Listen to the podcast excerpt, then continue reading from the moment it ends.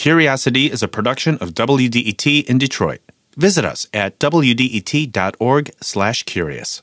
I'm Shelby Jouppi, and this is Curiosity, where WDET finds the answers to your questions about everything Detroit.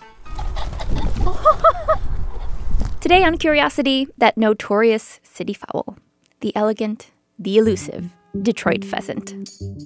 I was about to get on the lodge from the service drive, and suddenly this bird walked out in front of my car, this bird with long tail feathers, and I had no idea what it was.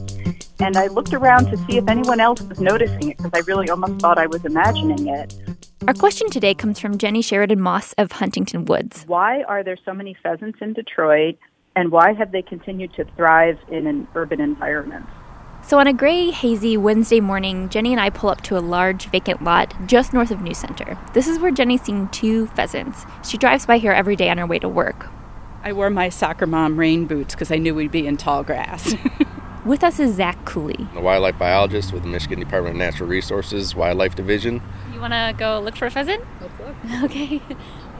we start canvassing the lot, walking a couple feet from each other, kind of like a search party. Zach directs us to a gravel path where the field borders a row of backyards. We plod along it, inspecting the overgrowth. We pass an abandoned tire and some leftover trash, but no sign of the bird. So I'm wondering how they got here to begin with. Well, pheasants came here from Asia back in you know early 1900s or late 1800s. China specifically for hunting purposes. They thrived on small farms in the southern third of the state.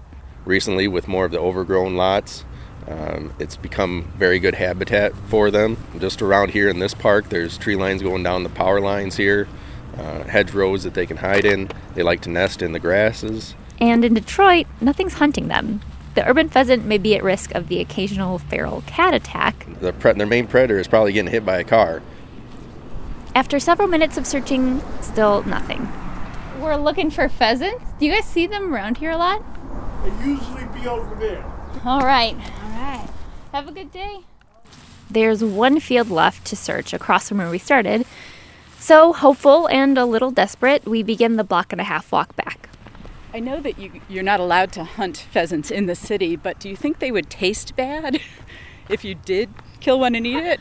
Oh no. No. They're, they're not. They're not eating uh, like garbage or anything. They're still eating insects and vegetation and uh, seeds.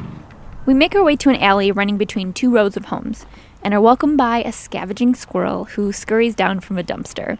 Not what we were hoping for, but then. Yeah, there you go. There's one right there. Straight ahead in the in the road. There he is. There, it's walking back across now. Good eye. The pheasant ahead of us has a brilliant blue green head with a white ring around his neck golden brown tail feathers extending almost two feet behind him. He's got a funny stride, running with his neck sticking out and body remaining completely still. Uh, yep, yep, there's the two of them. See, I knew there were two on this block.